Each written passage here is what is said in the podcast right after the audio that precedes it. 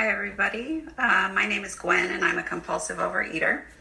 Um, I'm grateful to be here today, and I'm just going to ask my higher power to take the lead because this is my first time speaking, and my story in oh, in program is kind of a short one, and I think that being here to share with you gives me an opportunity because abstinence requirements and um, relapse and other things are part of my story, and I might not have had the opportunity to speak yet in other meetings. I've been in program a little over a year and a half, and I've got about the way my story went was about six months of abstinence, about six months of relapse, and now about six months of abstinence again. So, um, tell you a little bit about how that went. I'm just going to see what I what I tell you today and see how it goes. Um, my first six months of program, I think I really was still being willful. And I'm a very willful person to begin with. And I've I'm a the kind of person that if you give me a program to follow, I can follow a program. And I think I sometimes still look at OA as um, something to achieve and something to accomplish. And that's something I have to rewire my brain and not just my brain, but something I have to remind myself that that's not what this is about. I was having a conversation with a spon- my sponsor today saying that the 12 steps aren't something you accomplish. You reach step 12 and then you go back again and you keep going and you keep repeating it. Now, I only get, got as far as getting to step two and starting to work step two. Um, part of my program story is that I'm on sponsor number five. So that tells you a little bit about me in some ways, and I'll tell you a little bit about some of my defects. Um, I have a lot of fear, I have a lot of pride, I'm a perfectionist. So, being in program when I first started, I came in with a doctor's plan of abstinence, and that's how I started counting my abstinence, um, or a doctor's plan of eating, I should say. Um, and that included an abstinence plan that I was following. Um, I was maintaining that abstinence, but I wasn't ready to look for a sponsor immediately. So I was self sponsoring. Bad idea. I finally did get a sponsor, and you know, I heard the words to look for a sponsor that has something you want um, or has the things that you want. Um, I think what I really heard, and I sometimes do this, is ha- I say again what what I was looking for is has something you want, um, and so sometimes maybe that was as simple as has abstinence, or um, for me at one point was was express their emotions. One of the big things for me in my story with food is that I have dissociated my feelings like my entire life. And so, eating my feelings, as is probably the story with many compulsive eaters, um, is my story.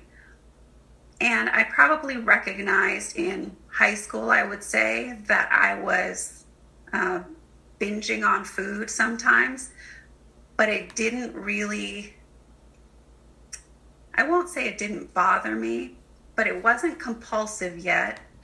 And I also didn't really recognize, I didn't tie it to my feelings. So I didn't know that I was eating as a result of feeling something. Um, and I would say I didn't really recognize that until I was in outside therapy. I just like knew that I was eating like too much.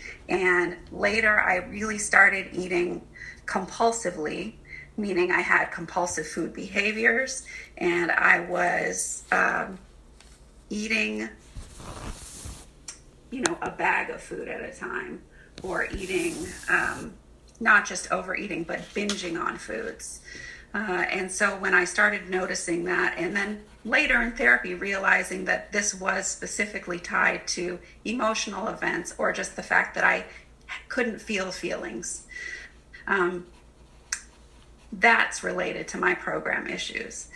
Um, so, anyhow, come to my first incident with relapse, uh, my, my incident with relapse.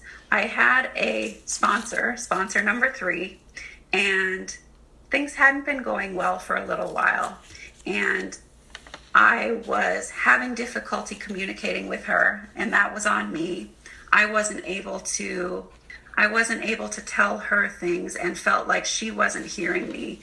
Our communication just wasn't working very well. I already felt like I was a failure at sponsors and being a sponsee because I had one sponsor that I'd had for three days. I didn't feel bad about that one. That was a phone sponsor, and it just was like uh, didn't connect. But the next one I felt bad about because um, I felt ashamed because I felt like um, she didn't like me. Um, I felt some guilt about that. And so when I got in, that sponsorship didn't work out, we decided there was a conversation about it, but I did feel guilty and I felt unliked. I take things personally. It's another character defect of mine. So then when this one wasn't working out, I was feeling bad about that as well, even though I had the time and a little more um, experience to know that this was not a good sponsorship for me. Um, when that one ended, um, in that relationship, I was being willful. I knew that she was making suggestions that were right for me about the food, but I didn't like the relationship and I didn't want to be. I felt that I was being told to do things about the food instead of having suggestions made, and I wasn't willing to hear them from her at the time.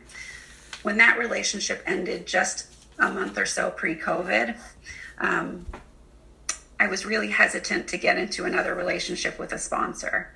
And I was questioning my own ability to find a right sponsor. And so I went into COVID um, sponsoring myself again and also not feeling confident in my program either. Um, so I was in that time though and still abstinent. Um, and I found a sponsor that I really liked emotionally, really connected with emotionally, um, and felt very connected to. Um, and oh no, my I'm telling my story a little bit wrong. I went into like a relapse. My relapse actually started a little bit slow. Um, it started with me sort of saying like, well, since I'm not sort of as someone described it in program in a, in her own story, a case of the effits. Um, sort of like a well, you know, I'm not, I'm not, I don't have a sponsor right now, so maybe I'll just have a little bit of this. And so I didn't go full dive in, like I didn't just go in and binge. I said like, well, I'm not really doing this right now. No one's telling me not to. I'm going to have a little bit of this food and like I don't really have an abstinence plan right now. I can decide what that's going to be myself. So I'll do a little bit of this.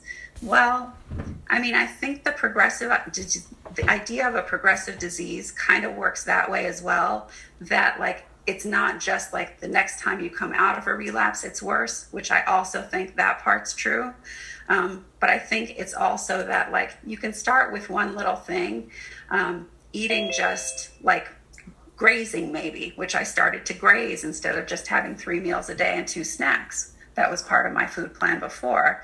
Um, but so started maybe with a little bit of grazing and then added in, um, you know, the chips that I wasn't having before. Um, and as I started to add in the little things, it became easier to get into everything. And soon I was having um, the foods that were my red light foods, and I was back into everything. And the one thing that I didn't do during my relapse is I kept going to meetings. Um, it took me a few weeks during after I'd started relapsing. I think initially because I told myself or I didn't let myself believe it was truly a relapse. I just thought I was like slipping or letting myself have a little leeway. Um, but soon enough, I knew that that was just dishonest to myself and that I truly was allowing myself a full relapse. Um, and once I knew I was in relapse, I let myself say that at meetings. And so I owned it. I was there. Um, and I started to ask higher power for the willingness to be willing. And um, I just, like I say, it was actually probably closer to four and a half months or five months that I was in relapse. And I just began to continue to eat myself more and more through relapse. And eventually, by continuing to ask higher power for willingness to be willing, doing more writing, talking to people, um, beginning to work with a sponsor, I I eventually ate myself too full of the foods that are not the foods that make me feel well. Um, and I found the willingness, higher power helped me find the willingness to begin to um, eat abstinently again. And that's all I can say. It was no doing of my own. Um, I just kept asking to be willing, for the willingness to be willing. Um, and one day I just ate myself sick. I mean, I didn't literally become sick, but I felt sick. And I just said, okay, I've had enough. Um, this is it. And now it's time again to uh, come back to program fully. And I found a sponsor who I connected with emotionally. And again, in choosing sponsors, I don't know if this was the right, it wasn't the right long term sponsor because we're not together. And we're not together because she couldn't stay in, it couldn't stay on as my sponsor. But the good thing about this sponsor is we're still connected, and she's one of my OA family now. She's someone who I connect with and still stay in touch with. In the meantime, after that after that sponsorship ended, I said, okay, this time I know I can't continue alone. That was one thing that I learned after the last relapse. It took me a little while to find someone who I kept as a temporary or who I connected with as a temporary sponsor. Um, when I heard her speak, and she uh, made an outreach contact with me after the first meeting I attended and saw her. Um, and she said she only does temporary sponsorship and um, uh, takes people through the first 12 days. And I said, Well, do you do that program with people who aren't in their first 12 days? And she said, Sometimes I do. I said, Well, can we work together then? So I just said, I need to be doing some work right now. I need to be in some literature. And uh, that's where I am with her. And right now, I do have a sponsor that I've started working with. So, right now, I've got a temporary sponsor working the first 12 days. And just recently, I've started working with a sponsor and waiting for some new literature to arrive. Um, in the meantime, back in the big book with her. So, um, the thing that's got me, and I was just talking with my sponsor today saying, like, every day I work at least a couple of the tools, and that starts with a plan of action because a thing that's been big for me is starting my day every day with some reading and a little bit of meditation and hopefully some writing. But you know, at least every day, my my um, for today and some and some meditation. So I do that and it starts my day clearer. And um, I, like I said, I've got some OA family now. That's what I call them people who I will outreach to. Um, I had a rough week last week where I got some news about my father having some health issues. He had what looks like um, a TIA, a little stroke. And this is something he'd never experienced before.